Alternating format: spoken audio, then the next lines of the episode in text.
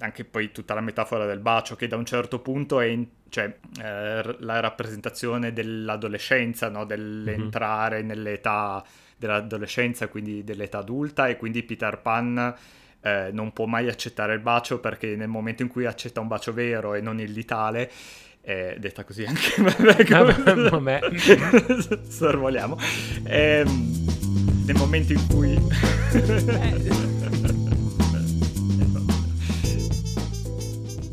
Allora, non vedo perché solo Stranger Things deve capitalizzare sull'effetto nostalgia, quindi eh, abbiamo visto le statistiche e lo sappiamo che in verità quasi il 40% di quelli che ci ascolta è nella fascia d'età 28-34, quindi... Chi si somiglia si piglia, Daniele.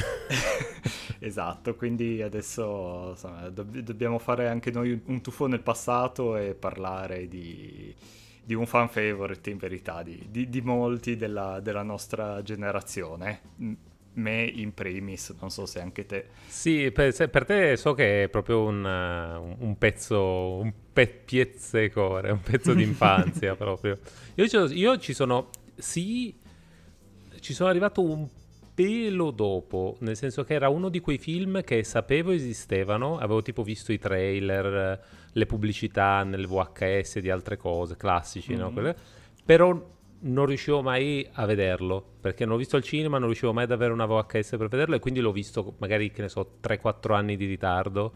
E... Anzi, no, beh, no, di più ovviamente, perché no, in realtà ci predata il... Però l'ho visto un po', un po più avanti di, dei miei amici, mettiamola così. E... Mi sembra strano perché bastava accendere canale 5 più o meno dal 93 al, al 2005 che lo mandavano una volta alla settimana, quindi quello, Indiana Jones, eh, insomma, cioè, sì. non si scappava. E invece, vedi, vedi un po', finché mi credo di, di averlo visto che avevo già magari non lo so, forse 11 anni addirittura, quindi mm. già abbondante tutto sommato. Vabbè dai, non troppo tardi. No, non troppo, non troppo. Vabbè, comunque parliamo come tutti quelli che hanno guardato il titolo del, dell'episodio sanno di uh, Hook, uh, un film del 1991 di Steven Spielberg, scritto, adattato da James uh, V. Hart ha basato sul libro slash uh, spettacolo di James Barry, J, J, James, James, Matthew Barry. James Matthew Barry. Vabbè, c'è un, un credit di, di, sceneggiatura anche Nick Castle, che in realtà doveva essere il regista originale, il, il, primo regista e che poi è stato soppiantato da Spielberg. Appena Spielberg ha detto, ma io quasi quasi ci farei un pensierino, boom, l'altro gli hanno tirato un calcio in cui hanno detto, oh, pigliati ste, sti 100.000 dollari, ti diamo un credit, basta che sparisci, lo facciamo fare a Spielberg. Giustamente. Eh, no, invece dicevi che... Mh, mm, no, invece per te è proprio un... un, un... È abbastanza un pizzecore, sì, sì, per tutta una serie di motivi, ma appunto io sono, sono abbastanza sicuro di non essere... no, no, no. cioè, n- non siamo in minoranza, però no, questo no. qua è un film che, che ha segnato un po' la nostra generazione e, nonostante sia stato maltrattato dalla critica, tanto per cambiare, certo, figuriamoci. Questo qua è il, è il, film di Spielberg con il punteggio più basso di sempre, mi pare. Wow. Su, Rot- su Rotten Tomatoes ha un 29%, wow. abbast- esatto, abbastanza ingiustificato anche perché... Mm, cioè, vabbè, Indiana Jones 4 esiste, quindi no, già infatti, solo per cioè... quello sì, eh... sì. Ma anche Ready Player One, ma anche, eh, vabbè, ma anche Daniele, anche West Side Story. allora, eh, vabbè, ma qua pare che il problema siamo noi perché West Side Story è piaciuto a praticamente tutto il mondo. Quindi eh, non lo so, però ehm, va bene, sono tutti i film che sono venuti dopo. Comunque 29% già solo per il cast, le prove attoriali, la, la qualità di produzione. Comunque il pubblico mh, mm, non è assolutamente d'accordo, eh, soprattutto appunto il, il, pubblico che ci è cresciuto, ma anche comunque all'epoca aveva fatto un incasso notevole. Eh, a fronte di un budget di circa 70 milioni, incassò più di 300 milioni di dollari dell'epoca. Mm-mm. che ad oggi sarebbero, ho fatto il calcolo, più di 650. Comunque, eh, un bel successo. Eh. eh.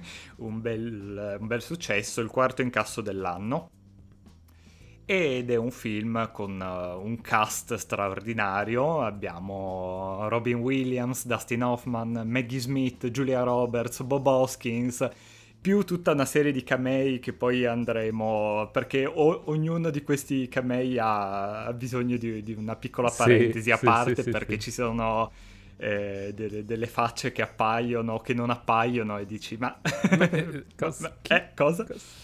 E, ehm, facciamo un minimo di cappello introduttivo. Questo è un film che, che, risponde alla domanda cosa succederebbe se il bambino che non può crescere un giorno crescesse? E la risposta è che diventa uno yuppie. che diventa un avvocato.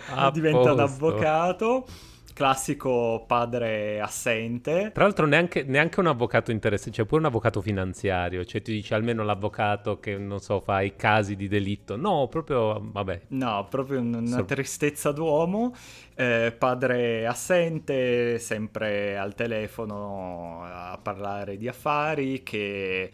Eh, ignora i figli, ignora la moglie, ignora la, la nonna, la, cioè Wendy, questa questa nonna adottiva, e che alla fine, suo malgrado, viene trascinato a, eh, a passare il Natale eh, a Londra, dove, dove lui era nato comunque in occasione dell'ampliamento dell'orfanotrofio che nonna Wendy sta costruendo, perché in verità la, la premessa del film è che tutte, cioè il, il, personaggio di Peter Pan è contemporaneamente esistente, ma esiste anche nella, mm, eh, diciamo nella mitologia comune, no? perché viene spiegato che in verità Matthew Barry era vicino di casa di, di Peter, Wendy e di tutti gli altri bambini de- della storia originale ha sentito le loro storie e le ha trasposte in, in libro e spettacolo teatrale.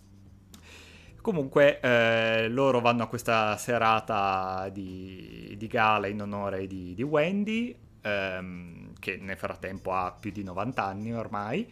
Eh, tornati a casa scoprono che i figli sono stati rapiti da James Hook, il capitano uncino, che è tornato, li ha portati sull'isola che non c'è, eh, in modo da, da usarli come esca per attirare Peter e finalmente ucciderlo lui mm, incontra Trilli, alla, all'inizio lui ha dimenticato eh, completamente chi è, in completa negazione, pensa di avere un, un esaurimento nervoso, eh, viene trascinato su questa isola che non c'è, e un po' alla volta mm, riprende coscienza della sua identità, riscopre la sua parte, diciamo, fanciullesca e, e poi, insomma e scontro finale con Uncino, salvataggio dei bambini e happy ending ovviamente, ma insomma, certo. qua eh, era, era, abbastanza mh, scontato. Sì, sì, ehm... happy ending proprio alla Spielberg, eh,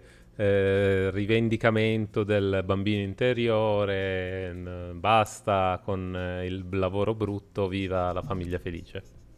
Ecco, partiamo dal... allora, allora, forse io non sono mai stato bambino, però... so, quanto... so, già, so, già, cosa stai per dire. Allora, to- torniamo un po' eh, eh, a quando parlavamo di Jurassic Park. allora, st- sti cazzo di bambini. Soprattutto la bambina piccola, vabbè. Ma sto cazzo di bambino, Jack, il figlio di... Non potevano farlo più insopportabile di così allora, uno, pare che negli anni 90 la cosa peggiore che potesse fare un padre era non andare alla partita di baseball del figlio. Perché da, da, questo fino a bugiardo bugiardo ci hanno rotto i coglioni per un decennio di questi padri assenti, terribili, eh, che pensavano solo a fare soldi e, e non pensavano alla famiglia. Cioè, mi pare che ci siano cose peggiori del non... Uh, insomma poteva farsi di crack e batterli come un tamburo, però Evidentemente. Tra l'altro, questo la dice lunga probabilmente sui, sui, traumi della generazione dei boomer che hanno somatizzato questa cosa e l'hanno espressa dentro i film, perché non so. Ma sì, ma perché no, fa ridere che dopo che tipo la società americana per tutti gli anni Ottanta eh, ha passato il tempo a dire "Uè, figa, qua si fattura, attack", no, proprio e bisogna sfondarsi di coca e andare a mille, fare il grano e tutto, poi comincia a colpevolizzarti perché non cagavi la famiglia, cioè d- delle due l'una, no? Poi come se gli operai che fanno il turno di notte in catena di montaggio per 1000 euro al mese avessero tutto questo tempo da dedicare ai figli, cioè sembra che... Eh non lo so, cioè, mm, mi pare che se tuo padre porta la famiglia in vacanza a Londra per Natale, poi passa la sera al telefono, mi, cioè, non, mi sa, non mi sembra uno scambio così, no... Eh...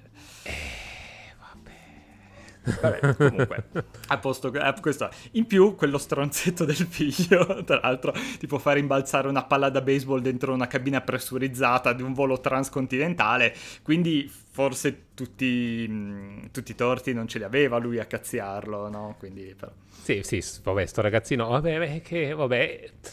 Allora, gli anni 90 hanno avuto, ma non solo gli anni 90 in realtà, però eh, sicuramente hanno avuto un po' di problemi nella scrittura dei bambini, ok?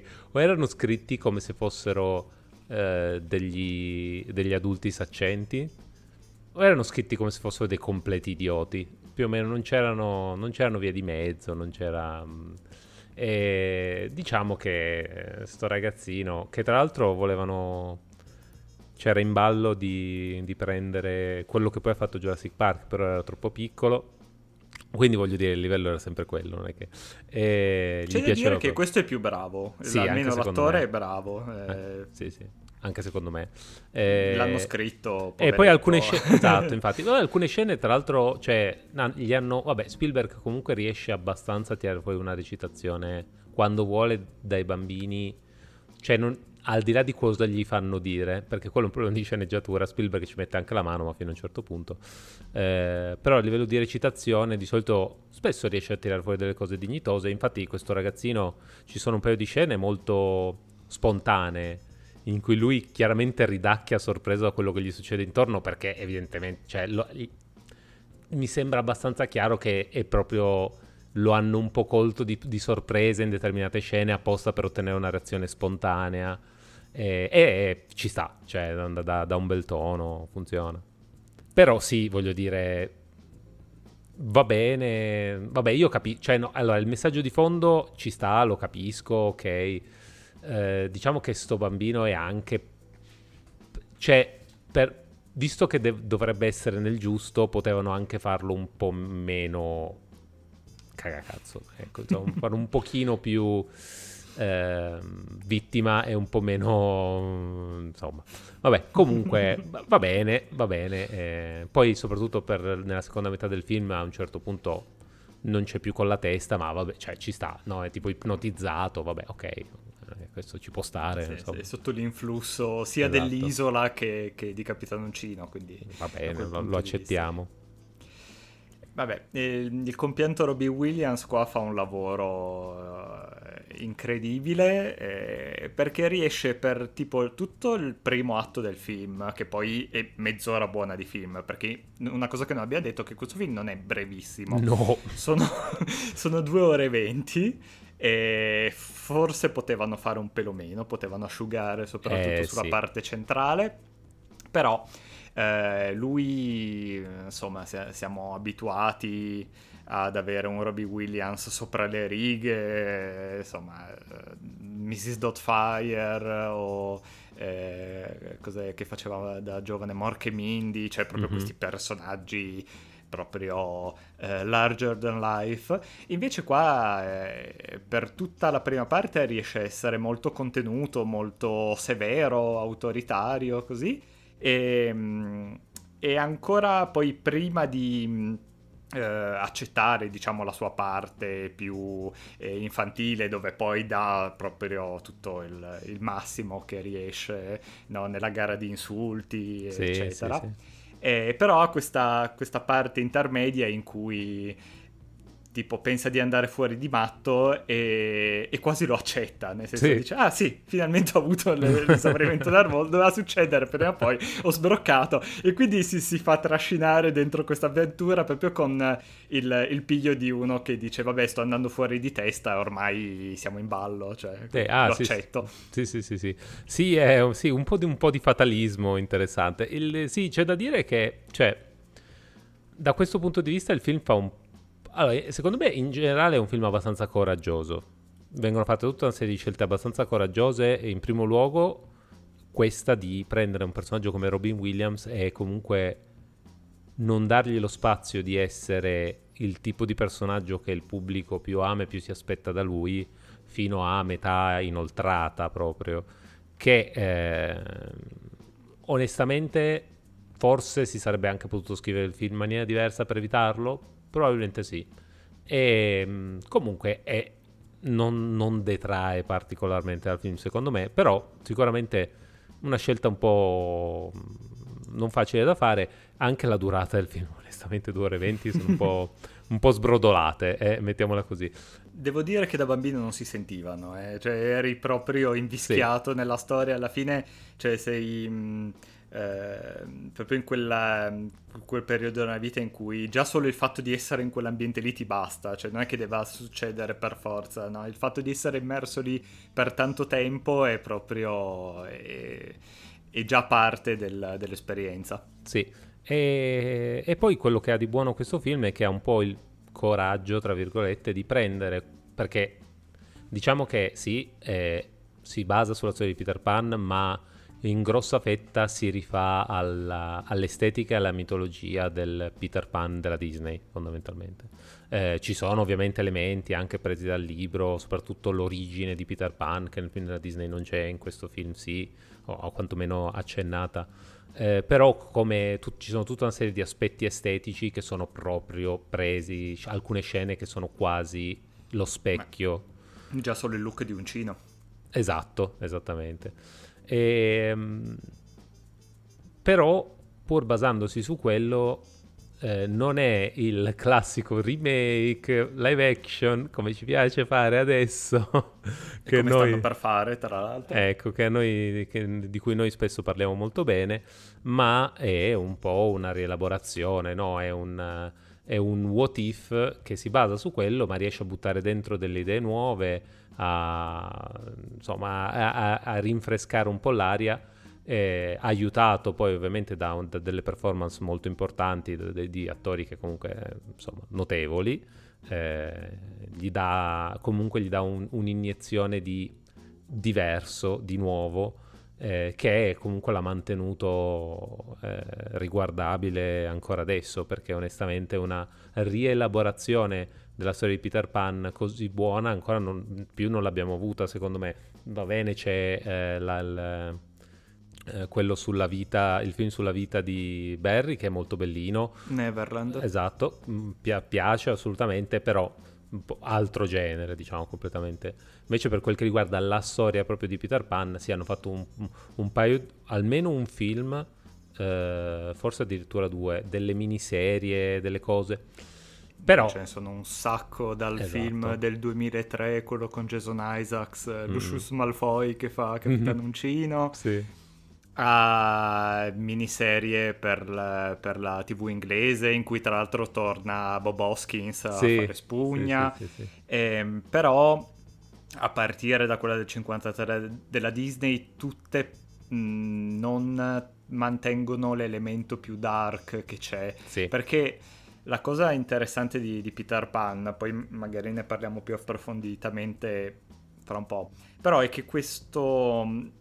A me viene sempre il parallelismo con Alice nel Paese delle Meraviglie, mm-hmm. perché sono Alice nel Paese delle Meraviglie prima, però sono questi due classici della letteratura inglese, diciamo per ragazzi, tra l'altro tutte e due nati per... Um, diciamo, come storie che degli adulti inventavano per dei bambini che peraltro non erano i loro figli, però queste le cose le lasciamo stare. E, ehm, e entrambi ormai sono entrati nella cultura popolare, però molto spesso eh, modificati, no? Cioè tutti sanno la storia, ma non tutti hanno letto il romanzo, appunto il, il testo originale, e magari lo, lo conoscono attraverso la, la, versione della Disney o piuttosto che altro. E in verità Peter Pan è, non è assolutamente un personaggio positivo. Nel libro lui viene eh, descritto come senza cuore. Sì. E, e già il fatto che appunto lui abbia il nome Peter Pan come il dio Pan, che era questa specie di dio satiro della, eh, della tradizione greca, è un, è un, po', uomo, un po' animale, ha qualcosa di, di diabolico in sé, no? E poi il fatto che, vabbè, lui è caratterizzato dall'egoismo tipico dei bambini, no? In cui cioè, la completa mancanza di empatia e, e la completa eh, incapacità da un certo punto di vista di amare, no? Sì. E anche qua un po' si perde questa, questa chiave di lettura in funzione di una più, eh, diciamo, hai perso l'innocenza, adesso Peter Pan e Capitano Uncino sono due facce della stessa medaglia e Peter Pan diventa Capitano Uncino e deve rimparare a diventare Peter Pan, no? Perché alla fine poi il fulcro emotivo del film è eh, salvare i bambini, cioè sì. i bambini sono mh, mm, l'Elisir che entrambi i personaggi, cioè il protagonista e l'antagonista, vogliono per sé. E, e quindi Peter deve salvare i figli, cioè letteralmente, eh, letteralmente salvarli, ma vuol dire riconnettersi a loro e riavvicinarsi, e per fare ciò deve ritrovare il bambino interiore per evitare che diventino degli adulti pirati, no? Mm-hmm. Quindi cioè, vengano presi da, da uncino e diventino degli adulti senza, senza amore, senza eh, fantasie, senza emozione. Sì, sì, tutto molto simbolico, ci sta, poi molto, molto Spielberg, Spielbergiano, insomma, eh, eh, ci, ci, siamo abbastanza abituati, eh, soprattutto Spielberg di quegli anni lì eh, funziona, voglio dire, a chi, mu- a chi, gli muove la critica è una roba vista e rivista mille volte, è vero, cioè non, assolutamente non, non, non, lo difendo da quel punto di vista come, come, diciamo temi contenuti. Però c'è un motivo se vista e rivista mille volte, è archetipico, comunque se fatto bene colpisce sempre, ha sempre un significato, anche perché è proprio quel tipo di cose di cui, con cui la gente si ritrova ad avere a che fare nella vita in generale, ovviamente non in maniera così, eh, eh, diciamo, eh, materiale, però simbolicamente molto. Quindi mm, diciamo che è un film che facilmente può toccare anche un adulto in realtà. E io onestamente l'ho rivisto, era un po' che non lo vedevo e, e onestamente non mi aspettavo di godermelo particolarmente proprio perché è un po' lungo già lo conosco parecchio ed è un... Uh, non è un film, non è proprio super un film della mia infanzia, quindi mh, mm, non mi aspettavo di avere tutto questo effetto nostalgia. E invece devo dire che uh, mi è scattata proprio la molla nostalgia un po'. E, e poi comunque mm, tutto questo, tutti questi temi abbastanza centrali eh, eh, eh, generalizzabili nel salvare il bambino interiore, tutto quanto. Comunque un po' mi ha toccato. E, mh, mm, quindi devo dire che poi verso la fine ero lì un pochino con la lacrimuccia. Dicevo, ah, eh, vabbè, eh, che tr- tristerello ma anche bello. Eh... Sì, ma perché poi in verità è uno di quei film che mm, diciamo sempre che adesso è il, il, sogno di tutti i produttori è fare un film che piaccia un po' dagli 0 ai 99, certo. no? che, che, riesca a parlare un po' a tutti. E, e, i film, soprattutto quelli di Spielberg, soprattutto quelli di questo periodo, lo fanno bene perché da bambino hai proprio il sense of wonder di questi set magnifici, tra l'altro con cioè tutti fatti in, in teatri di posa, niente, cioè, c'è un po' di, di, CGI ma per le sovrapposizioni di campanellino mm-hmm, e poche mm-hmm. altre cose, i bambini che volano, però tutto il resto sono dei set costruiti mm, magnificamente con attenzione al dettaglio, una e cosa come? pazzesca. Nominato all'Oscar anche per le scenografie. Esatto, e, e, poi appunto la fantasia di avere questi bimbi sperduti modernizzati che sono un po' tribali ma sono un po' skater punk, eh, no? Mm-hmm, Proprio... Sì. E questa cosa è, è ecco, molto su, bella. Su, sì, su questo eh, forse ho, ho, qualche parola da dire, nel senso... Allora, è carino, è molto pop, è molto pop, quindi è molto vendibile, è molto... Ecco, diciamo che questo film soprattutto dal secondo atto in poi, eh, se un film lo si può paragonare a un pasto, questo film, e questo è un film che è tutto dessert fondamentalmente, cioè tutte, tutte calorie e basta, più, più, non proprio, adesso esagero ovviamente perché abbiamo detto che comunque emotivamente un po' colpisce, fa anche un po' eh, un pochino magari riflettere. Eh, però tolto la prima parte che è molto introduttiva e comunque magari eh, un po' più eh, matura, se vogliamo anche, eh, un po' più adulta. Dal secondo atto in poi diventa molto, cioè molto avventura e via, proprio così, mm. liberi tutti. Bello, divertente, per carità. Alcune cose un po' gratuite e magari lo datano un tantino, che magari sul momento, in quel momento storico potevano essere molto carine, però adesso onestamente rivedere i bimbi sperduti con il, la tripla cresta, il, che vanno sullo skateboard, giocano a pallacanestro, tutte, cioè, que, sai, è più, sai cos'è? È proprio questa idea del, della trasgressione che potevano avere gli adulti all'inizio degli Lo so anni che adesso mi citi signor Burns col cappellino da skate. Allora, hello fellow kids.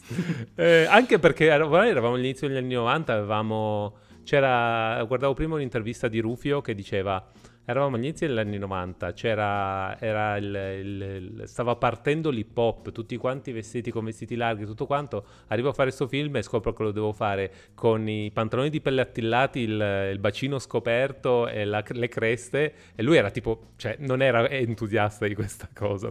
Poi ha funzionato ovviamente, molto, molto iconico, eh, assolutamente.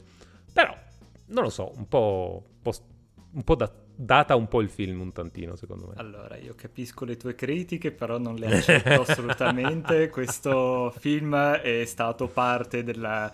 Eh, praticamente ha creato in buona parte il mio senso estetico e se ci sono tante adesso stiamo ripigliando gli anni 80 e tutto e invece di prendere le maglie da Willy Principe di Bel Air che hanno sempre fatto cagare sempre faranno cagare se eh, vogliamo sdoganare l'abbigliamento alla Rufio, io sono ben contento perché voglio chiodo di pelle e, mm-hmm. e creste colorate, perché Rufio quando ero bambino era proprio la definizione della figaggine, cioè lui era proprio era proprio il figo, cioè era perché era era, non era adulto, però era più grande, però era proprio, andava in giro sulla, sullo skateboard, aveva, aveva, il coltello, cioè era proprio, aveva tutto, aveva tutto. Era... Sì, sì, le aveva tutte. E eh, vabbè, buon per lui. E, eh... e, la sua morte è un trauma infantile di quelli proprio da stress post-traumatico e, e sovrapposizione di elicotteri del Vietnam che non, eh, penso che molti di, della nostra generazione condivideranno. Mm-mm. Tra l'altro a proposito del, ehm, della cupezza mancata della storia originale, eh, un, diciamo che un testacoda abbastanza importante quello di far morire Rufio così di botto a un certo punto, considerato che nel resto del film cioè vedi i bimbi sperduti che, combatto- che vincono contro i pirati combattendo a suon di pomodori e uova in faccia, ok? Quindi no, per di- cioè proprio se sì, sì, mette sì, un no, certo, tono, ok, al di là può piacere o non piacere, comunque è un tono molto chiaro, ecco.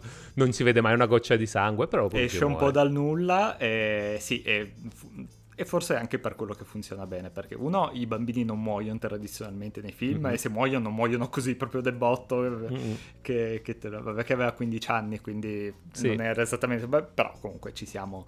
E, e poi, insomma è anche un, un, un, po' scagato male perché tipo eh, cioè sono tutti tipo tristi per due secondi e poi se lo dimenticano. Sì. lui vince il combattimento e ci sono tutti i bambini che esultano e Rufio ce lo siamo già dimenticato quindi sì, sì, giustizia per Rufio. Sì giustizia per Rufio un po' sì. Tra l'altro poi è un arco anche interessante perché lui parte proprio come antagonista secondario e poi fa tutto il giro fino a diventare alleato e poi che sia proprio lui a morire proprio sull'orlo di una, non so, riunione di, di, di amore e amicizia eh, è, è, proprio particolarmente triste. Mm. Però, eh, vabbè, così un, un, bella, un, bel sassolino di, eh, di, trauma per tutti quanti. Ehm, no, eh, allora, vabbè, ci sono, ci sono svariate cose che voglio ancora dire. Sicuramente, un, allora, visto che abbiamo già toccato sul, sull'editing, ecco, questo film ha un sacco di pregi, alcuni li abbiamo già toccati, altri li tocchiamo ancora sicuramente. Secondo me, forse il punto più debole che ha è il montaggio. Eh, perché è un film, tanto cominciare, è un film da 2 ore e 20 che mi sembrano veramente abbondanti per quello che è. Eh, inoltre, si, si notano alcune scene in cui il passaggio, la transizione da una parte all'altra, da una sezione all'altra di film un po'... va un po' a singhiozzo.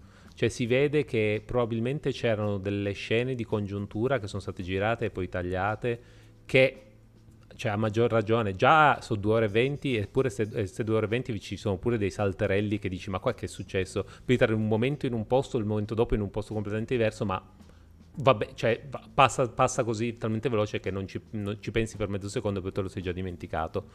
Va bene, ok un po', un po fastidioso. E poi ehm, è un pieno di scene girate benissimo, perché ovviamente Spielberg, cioè non, non, non, è che dobbiamo andargli a insegnare noi il lavoro, però eh, nel momento in cui qualcuno, che ne so, eh, Peter appare e tutti i bambini sperduti si voltano con la faccia sorpresa, non è che dobbiamo fare dieci facce diverse di bambino sperduto che si gira con la faccia sorpresa. Questo film è lungo, tagliamo dove possiamo, ok? Cioè, un è un po' sbrodolato sotto certi punti di vista. e questo secondo me è un po' un peccato perché se avesse avuto forse una, un ritmo leggermente più, più incalzante almeno, ma non lo so, in realtà non sarebbe cambiato nulla perché tanto i critici lo avrebbero bombato lo stesso per principio. Eh, tanto al pubblico è piaciuto lo stesso, quindi va bene così. Però con un po' mi è dispiaciuto. Ma lo stesso Spielberg eh, non, è, non, si è dichiarato non soddisfatto del risultato, mm-hmm. e diceva che non aveva piena fiducia nella sceneggiatura, che in verità appunto con un, forse editata meglio poteva funzionare eh, un po' di più. Um, a livello tematico ci sta tutto. C'è questa mh, sottotrama della storia d'amore di, con Trilli che salta un po' fuori dal nulla e serve solo a praticamente scatenare il ricordo della famiglia. E... Ehm, serve fondamentalmente a giustificare veramente la presenza di eh, Giulia Roberts. Giulia Roberts, più o meno sì, cioè bisognava dargli una roba Bah, credo, non lo so, perché poi in realtà avrebbero anche non potuto non metterci Giulia Roberts. Non lo so, guarda. Forse serviva semplicemente un personaggio femminile con un che non fosse un bambino, mettiamola così, e che facesse qualcosa di interessante. Cosa può fare un personaggio femminile di interessante? Si innamora del protagonista, ovviamente. cos'altro? Cos'altro? Nient'altro. Sono sempre gli anni 90. Certo. Eh, d'altronde la, la, moglie di Robin Williams è inutile in questo film. Eh, sì. per quanto sia l'unica persona sana in tutto il film, perché eh, lo, lo cazzia quando, quando, quando lo deve cazziare è, è, l'unica che ha le reazioni emotive normali, riappaiono i bambini e piange, giustamente, cioè mi sembra, sembra l'unica persona presa dal mondo reale di tutto il film, però vabbè, chiudo, chiudo forse, forse sì. Eh, che in verità tutta la prima parte funziona benissimo, praticamente fino alla cena, quella dove si immaginano ah, il sì. cibo e poi fanno sì. la battaglia. Eh, tutta la prima parte del, rapimento dei bambini gestiti come un film horror, sì, molto poltergeist, così con queste atmosfere così, funziona benissimo. Maggie Smith, allora, Maggie Smith, fa, allora, Maggie Smith fa la nonna da 30 anni. Com'è, com'è possibile questa cosa? Non ho allora, capito un po' di contesto.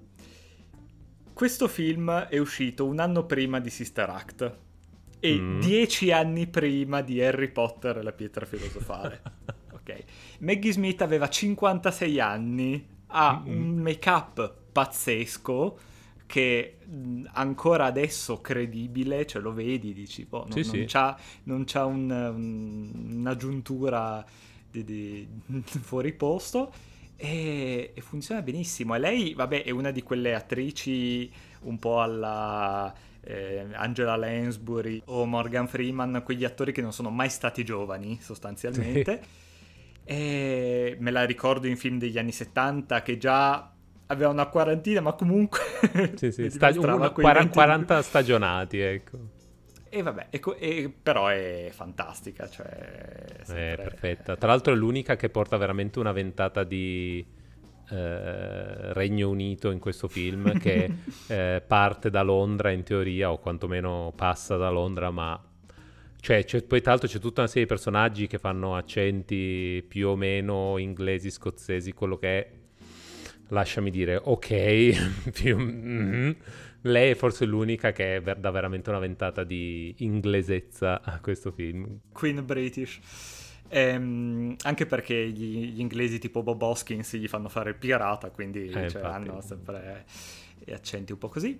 Uh, vabbè, Dustin Hoffman come James Hook o Giacomo Uncino nella versione wow. italiana. Eh, wow. vabbè, eh, eh, insomma. Vabbè però qua, cioè, qualunque altro attore messo uh, di fronte a Robin Williams sarebbe stato mangiato da Robin Williams, invece Dustin Hoffman è pazzesco in questo film. E anche... Eh, a parte che è un, proprio una prova attoriale divertita, cioè si vede che proprio lui va sopra le righe, fa questi, gli ha messo sta dentiera ipnotica che non si può smettere di guardare, sì. questi denti storti così. E, e, poi ha anche delle cose divertenti, tipo lui che ha queste tendenze suicide, però buttate sul, sul sì. comico. Non so, è, è proprio evanesio, è, è fissato con, con, la correttezza, con la forma, e però ovviamente è uno stronzo come, come certo. si può immaginare, però è divertentissimo.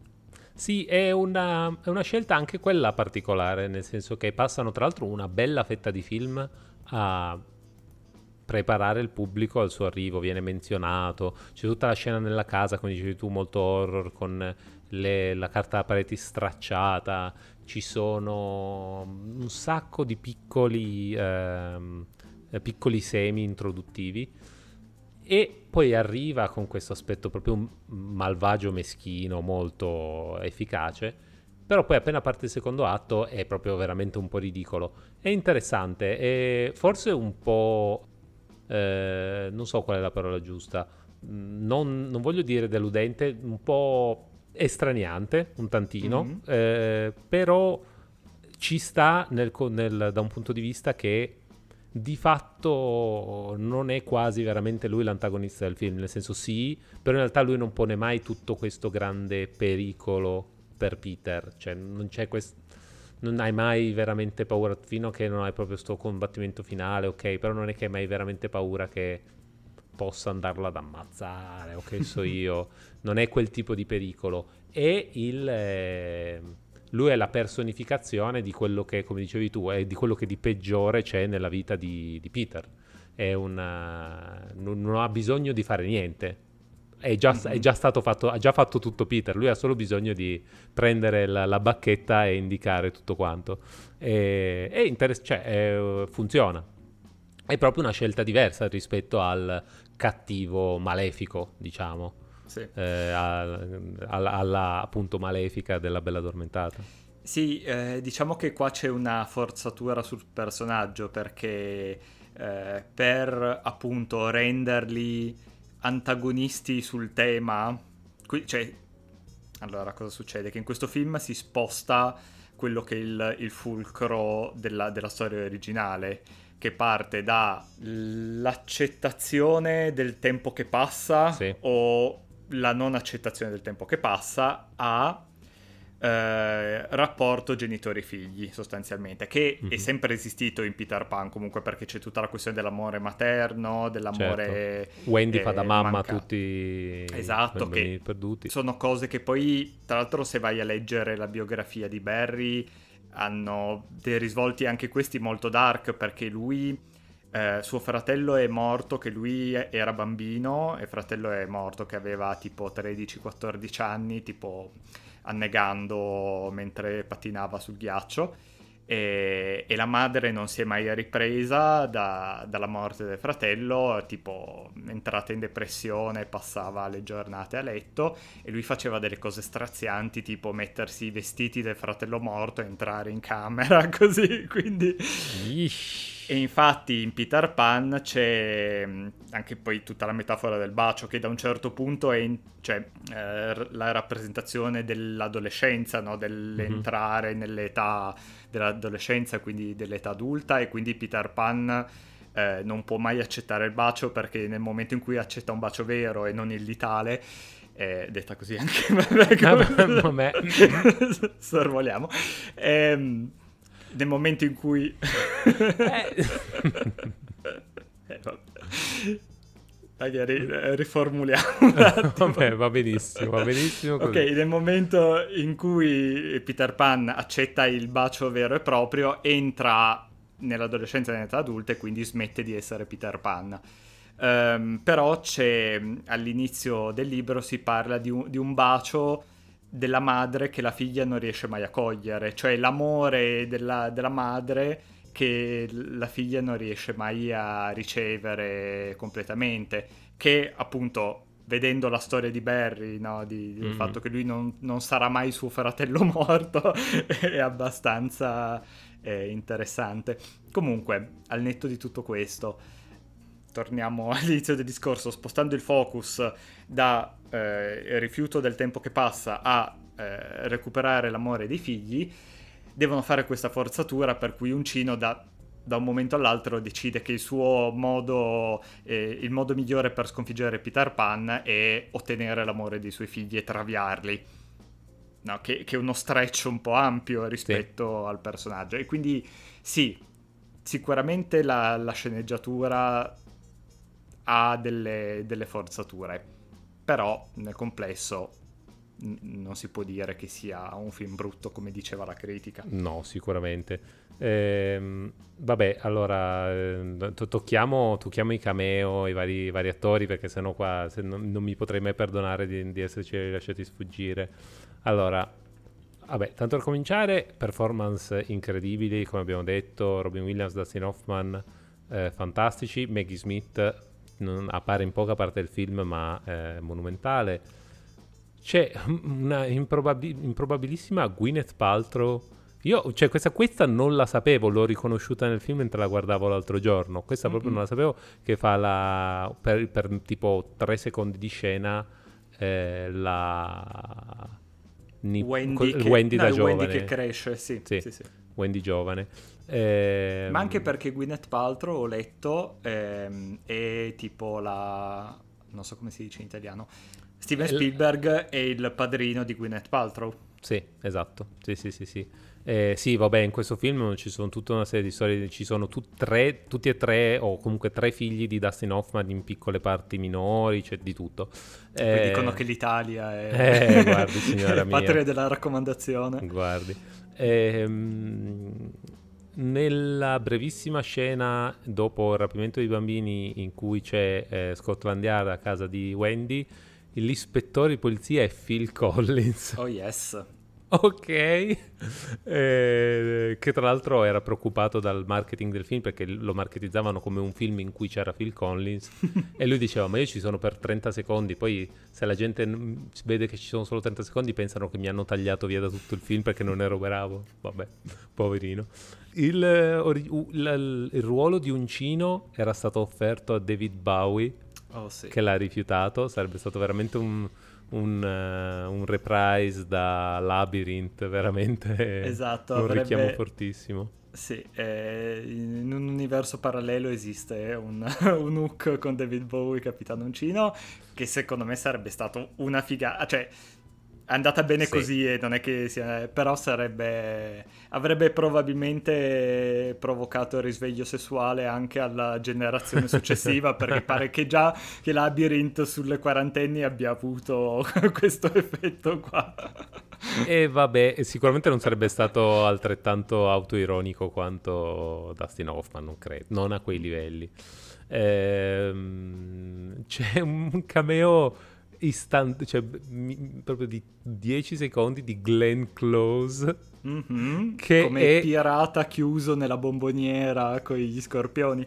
Sì, cioè ma perché? Ok, che, cioè, è meraviglioso a, a, vederla, la vedi tutta truccata da pirata, adesso a riconoscerla dici wow. Ma infatti già da bambino dicevo, ma, ma questo qua non è un uomo, perché? cioè, cioè, per, perfino da bambino dicevo, ma c'è qualcosa di profondamente sbagliato in questa persona, perché? Infatti. Eh, un cameo brevissimo in un personaggio di, tipo sullo sfondo di Carrie Fisher che è stata più che altro messa lì perché in realtà ha, ha contribuito al, a un'aggiustata del, del, copione, soprattutto delle parti, su, di, delle parti di Trilli, mm-hmm. senza credits nel film. No, in verità, eh, sì, ehm, la coppia sul ponte che sì. si abbraccia mentre eh, sta, sta, andando via Trilli e che poi vengono spolverati dalla, dalla polverifata mentre e lei passa e si alzano in volo sono Carrie Fisher e George Lucas. Eh, ok. Eh. Quindi proprio um, una, una, un incesto di Hollywood sto film veramente senza mm-hmm. senso. Ed cioè, comunque in generale hanno fatto una grossa differenza. Il casting ha fatto una grossa differenza su questo film. Le scenografie anche sono molto belle eh, in, in, generale anche i costumi, tutto nominato a Oscar, scenografie, costumi, la musica, madonna. John Williams è un maledetto ed è il solito cheat code per i film, veramente non pensavo che mi avrebbe colpito così tanto risentirle, invece sì. E tra l'altro sono, ho scoperto che il, sono, per il film hanno, aveva realizzato svariate altre musiche che non sono state usate per il film e per motivi legali, di tutto quanto, non sono mai state rilasciate, non le ha mai sentite nessuno, sono probabilmente chiuse dentro una cassaforte da qualche parte uh, e, e, chissà, chissà com'erano queste mucce, io morirei dalla voglia di sentirle. Le scenografie, tra l'altro, fatte da un. Adesso il nome non me lo sono segnato purtroppo, però un, un, un, un nome abbastanza noto soprattutto del mondo dei musical. E tra l'altro l'uomo che ha fatto le scenografie di Cats, ad esempio, non Cats quello di adesso, Cats è quello che originale. non ha scenografie, è un green esatto, esatto. E, ehm, e infatti è interessante sapere come, forse non stupisce il tutto, sapere che questo film, l'idea originale, cioè proprio prima di fare qualunque tipo di produzione, era che sarebbe potuto essere un musical agli inizi degli anni Ottanta, Spielberg ce l'aveva in testa e voleva fare un musical con eh, Michael Jackson, oh, yes. un, altro, un, altro, che non voleva crescere eh, che era e non vedeva l'ora di recitare attorniato da bambini. Vabbè, eh, andiamo. Vabbè. ecco, e quindi vabbè, alla fine poi Spielberg ha fatto il Tempio Maledetto, altre cose, ha rimandato tutto e poi alla fine degli anni Ottanta. Eh, però le scenografie se vogliamo, sono un po' teatrali. Eh, infatti non, non, hanno, non, c'è proprio nessuna illusione di realismo, se vogliamo. Le scenografie sono molto esagerate, ma poi sono anche molto proprio mh, mm, finte, si vede, però nel contesto del, del mondo dell'isola che non c'è, perché ovviamente parlo della seconda parte del film, mentre la prima parte comunque è girata in casa a Londra, quello che è, funziona per carità eh, la seconda parte è girata sull'isola che non c'è, essendo comunque un mondo da sogno, se vogliamo, il fatto che tutto, abbia tutto un po' questa patina di fasullo funziona, mm-hmm. cioè va benissimo, questi, tutto, tutto, è super colorato, super neon quasi, cioè questi colori completamente che aggrediscono gli occhi, vabbè funziona perché eh, proprio essendo un mondo al, al, di fuori, al di sopra della realtà, ci sta che sia anche un po' irreale. Sì, ci sono dei pezzi che sembra di essere di, di vedere Disneyland. Sì, esatto. Sembra e, proprio una, una, una giostra. E infatti è divertente che all'inizio del, del, film loro guardano a teatro lo spettacolo mm-hmm. di, di, Peter Pan e poi dice ok adesso facciamo la stessa cosa ma con i soldi. Esatto. allora... Tanto sto film dovevano, di budget avevano meno di 50 milioni e poi si, gli, è sfuggita un po' la mano. Hanno eh, un, po', sì. un po' sforato. Eh, però vabbè ci sta, insomma ben spesi comunque. Ah, tra l'altro fra i vari camei e parti mancate Toodles, cioè il bambino sperduto ormai invecchiato che, sì. che vive da Wendy, il ruolo era stato proposto a Richard Attenborough. Ah, sì, che poi sì, è finito a fare anche lui Jurassic, Jurassic Park. Park. Sì. Trovo che sia carino in generale, dando forse una chiusa al tema dei contenuti, diciamo, del film. Trovo che sia carino il fatto che è un film che è molto comunque basato sulla, basato sulla nostalgia o quantomeno tratta, ne tratta il tema perché è un film molto basato sul eh, non dimenticare chi sei, non dimenticare da dove arrivi e... Eh, è un film La bellezza si... dell'infanzia. Esatto, è un film, come abbiamo detto, un film che si rifà molto alla versione Disney di Peter Pan. E, ed è un film che tuttora poi ha generato, ha avuto un tipo, ha segnato il pubblico in modo tale, in un modo che adesso poi genera a sua volta nostalgia, eh, però allo stesso tempo affronta il tema e lo mette anche al microscopio, se vogliamo. Non è proprio solo un Stranger Things, ad esempio, che è, no, per carità, molto ben riuscito, molto bello, però cavalca proprio il cavallo del godiamoci il ricordo idealizzato di un, un altro tempo. Questo sì, lo fa, ma allo stesso tempo dice eh, non cercare di continuare a vivere nel passato. Mm-hmm. Devi, devi, saperlo, devi essere consapevole, ma poi devi andare avanti, non come un cino che vuole rivivere sempre la stessa avventura, la stessa vita. E, il, e continua a, a tornare a cercare Peter perché comunque rimane attaccato alle stesse cose. È importante, a, i bambini stessi dicono a Peter basta, ok adesso tutto bene, adesso torniamoci a casa, andiamo avanti, non rimaniamo sempre attaccati alla nostalgia di quello che era prima. E, e questo è, cioè, mm, è, diciamo che appunto per come si può trattare il tema della nostalgia, questo un, lo affronta in maniera un po' matura, se vogliamo, anche un po' interessante, non proprio solo, eh, eh, come dire... Autoindulgente. Esatto, esattamente, esattamente. Eh, sì, c'è da dire che mh, mm, adesso questo forse è già il terzo film che trattiamo di Spielberg, fra quelli ah, più... Eh, sì. West Side Story, Jurassic Park e questo. C'è da dire che retrospettivamente, guardando indietro, fra Spielberg, Lucas e Zemeckis sono veramente la sacra trinità per i millennial, sì, perché sì, il 90% del, dell'intrattenimento mainstream per ragazzi e, e non solo, e degli adulti per gli anni 80 e 90 fa, fa capo a loro, quindi... Sì. Cioè, a, volte ci dimentichiamo, tutti dicono Spielberg, Spielberg, ma quanta roba ha fatto e quanta... Tra l'altro, se questo è il peggiore Spielberg, non è il eh, peggiore eh, Spielberg, ma comunque fosse stato il peggiore Spielberg, ci sarebbe andata di gran lusso, esatto. Quindi, appunto, è un film che è già un po' stato rivalutato perché, insomma eh, i critici di adesso sono i bambini di ieri, quindi un po'... Certo. e, e, però fa vedere come... Cioè il successo che ha avuto questo film sul grande pubblico e sui bambini in generale ti fa vedere proprio come uno può stare lì a sminuzzare le sceneggiature e dire questo è troppo lungo, questo non funziona, questo tematicamente non viene ripreso e tutto eh, però se, se, parla così a così tante persone vuol dire che qualcosa di buono lo fa di sicuro. Sì, infatti. Va bene Daniele, che ti devo dire? Forse è arrivato anche il nostro turno di trovarci la nostra isola in cui andare a fare una vacanza. eh, questo, tutto, tutto, questo parlare di viaggi e, e voli e, e isole mi ha fatto un po' venire voglia d'estate, quindi forse mm-hmm. è, anche, è, arrivata anche la nostra volta. Con questo episodio concludiamo questa stagione, diciamo mm-hmm. così, questa stagione del podcast, eh, con, eh, poi, dandoci poi appuntamento eh, in, all'inizio dell'autunno, direi eh, settembre. E adesso se le dici così, settembre è ancora estate, poi eh, la gente prende un infarto. A settembre ci rivediamo. Va bene, a settembre ancora ci rivediamo.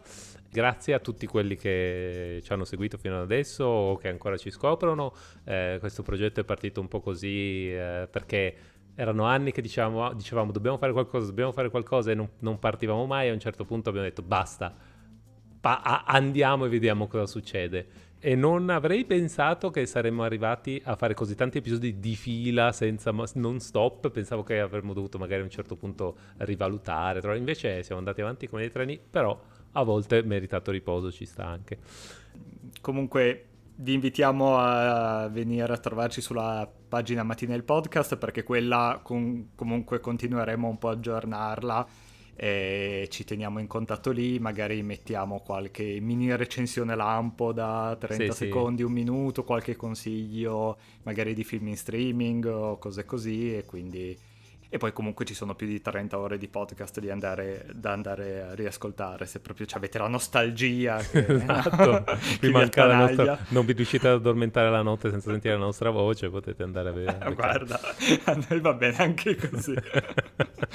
Eh, va bene, vogliamo dare un, un, ultimo suggerimento, l'ultimo suggerimento della stagione per, per, accompagnare la vostra calda estate. Sì, allora, parto io. Vai. Vediamo se abbiamo, se abbiamo pensato allo stesso suggerimento. Potrebbe.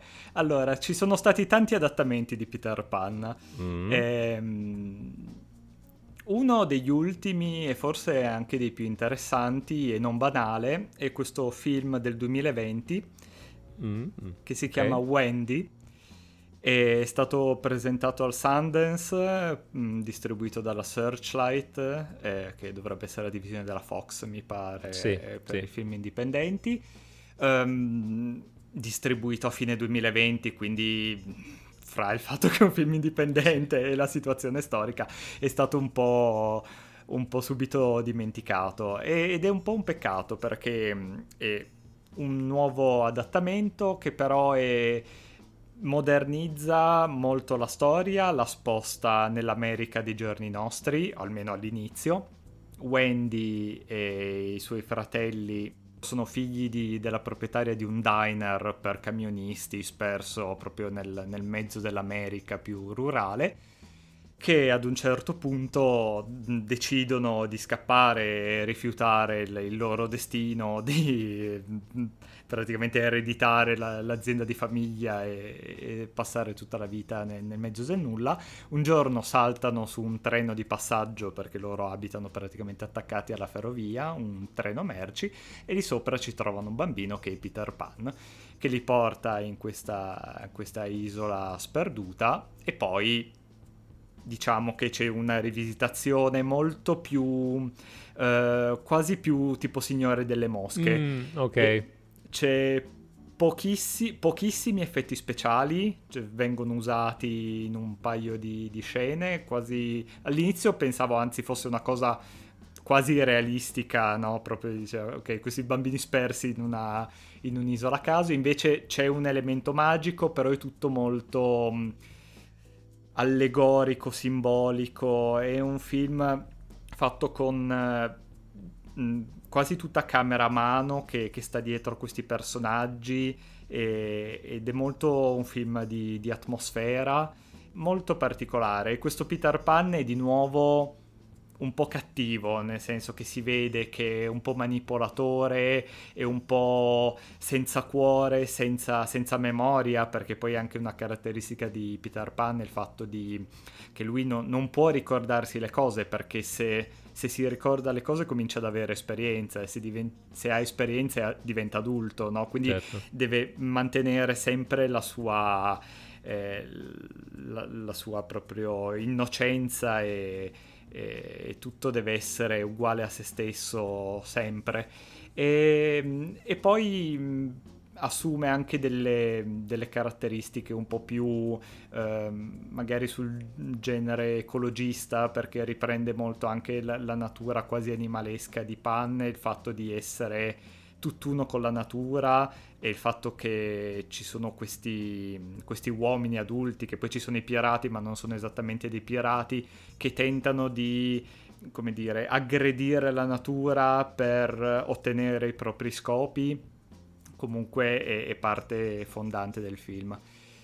Anche qua non è un film perfetto e un po' lungo, eh, la trama fino ad un certo punto non, non comincia, cioè ci sono questi mm-hmm. bambini che girano per questa isola e, e, e, giocano fra di loro, si rotolano nel fango e non capisci bene dove, dove va a parare, però tolta la prima parte comincia a diventare interessante e però è un film diciamo autoriale, cioè proprio un film da Sundance, quindi magari se vi aspettate una classica, un classico viaggio dell'eroe hollywoodiano, non è quel tipo di film, è molto un film di, di suggestioni, di atmosfere, di simbolismi che in questo periodo storico mi fa tanto piacere vedere perché sono proprio aperti a interpretazioni e, e diciamo che l'esperienza non si chiude con la visione ma a ripensarci. Ok, no, questo mi, mi, era completamente sfuggito. Ok, buono, bene. No, io invece per la... Ah, mm, l'ultima chiusa, si trova su Disney Plus, quindi è anche facile da recuperare perché Fox e Disney, quindi anche questo. Eh, sì, giusto. Ottimo. E, ehm, no, io invece ehm, ho, ho, un po' barato per il mm. suggerimento, nel senso che ho deciso di suggerire una cosa che avevamo già discusso di forse mettere come episodio prossimamente, prima o poi. Mm. Perché ho visto Bob Hoskin e non ho, non ho, potuto fare a meno di pensare al mio prim- film preferito con Bob Hoskin, che è Chi ha incastrato Roger Rabbit. Che bello che è un bellissimo film, tra l'altro uh, cronologicamente molto vicino a Hook, è un film del 1988, ovvero il nostro anno, non quindi a maggior ragione, eh, eh, già. Eh, che è un bellissimo, è un bellissimo film, è un... Uh, riprende lo stile del noir, fondamentalmente. Eh, Bob Hoskin è questo investigatore privato che vive in, però in questo mondo in cui i cartoni animati sono delle persone vere. Sono animati, cioè, però sono anche delle creature che esistono veramente, sono degli, fondamentalmente degli attori di Hollywood, se vogliamo. E, ehm, e all'interno di questo mondo lui viene eh, assunto eh, per indagare sulla morte del signor, signor Acme, ehm, cui, per la quale è stato appunto incastrato questo cartone animato che si chiama eh, Roger, il coniglio ed è un, è un classico. Ovviamente al, prende il, genere noir e lo capovolge, nel senso che sì, ci sono alcune scene un po'... Uh, cioè i personaggi si comportano proprio un po' come se con questo mood del la nostra vita fa schifo, non, eh, il mondo va a rotoli, cosa faremo mai, però allo stesso tempo ci sono i cartoni animati che letteralmente si tirano in testa le incudini è, è, è proprio un, un, contrasto meraviglioso.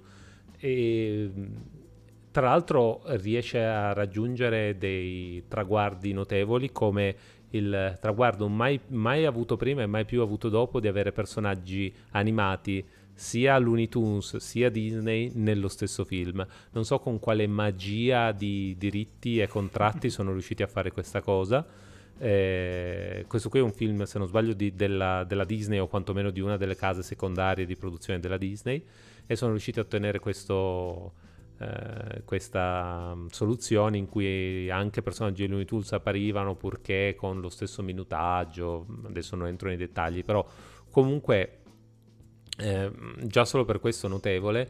Poi eh, con, per essere un film dell'88 eh, la, tecnicamente impeccabile questo, perché tutto il film è una commissione di persone che recitano e personaggi animati nelle stesse scene ed è fatto benissimo, tra l'altro con una fatica e un tempo che gli ci sarà voluto enorme perché per ogni scena dove c'era un personaggio animato dovevano prendere ogni fotogramma, trasformarlo in una fotografia, dipingerci sopra, poi ritrasformarlo, c'è cioè un, un processo eterno e una quantità di soldi che non oso immaginare. Bob Hoskin è questo investigatore privato col, che si mangia il fegato, proprio perfetto, un ispettore Callaghan, un, un anzi, meglio, un, un Humphrey Bogart, eh, fantastico. Eh, e poi ci, ci, sono anche altre performance secondarie bellissime come sicuramente da menzionare Christopher Lloyd che fa il giudice che è inquietante. Per me Christopher Lloyd è Ritorno al futuro e questo film e basta. Non, a proposito è, di traumi infantili. Esatto, cioè adesso niente spoiler, ma eh, è veramente di un maligno, eh, altro che appunto Hook che si prende in giro da solo e fa c'ha i vezzi e tutto quanto. Questo è veramente il, la malvagità pura. E, um, cioè veramente un classico del suo genere che rimane, rimane simpatico eh, e, e, e, soprattutto un, è proprio un po', un po', un traguardo cinematografico su, tanti punti di vista, anche tecnico, quindi eh, diciamo che vale, che vale, la pena da vedere anche solo per, per raggiungerlo alla lista, ecco. E, e, poi magari gli daremo lo spazio che si merita in un episodio a sé stante. Però Boboskin, anche lui, che la terra gli sia lieve, anche lui ci ha lasciati, e, ma ci ha lasciato con dei bellissimi ricordi. Quindi sì. lo ringraziamo. Non aggiungo niente, se no stiamo un'altra ora a parlare esatto, solo di come esatto. facciamo la esatto. double feature. Quindi esatto. questa ce la teniamo per la nuova stagione. E... Eh, così facciamo un cliffhanger, capito? Perché quando finisce la stagione devi fare esatto. così poi la gente. Capito? Ma lo sai che nella scena del. E poi. È nella scena. tipo, chiudiamo come soprano. Esatto. Va bene. Allora, vi mm, rinnoviamo i ringraziamenti, vi diamo appuntamento appunto a, a, settembre e nel frattempo vi ricordiamo che siamo su Spotify, Apple Podcast, Google Podcast, eh, Amazon Music, se ci volete dare una mano potete lasciarci 5 stelle una recensione carina e vi saremo molto grati. E nel frattempo, buona estate e ci risentiamo alla prossima. Buone vacanze.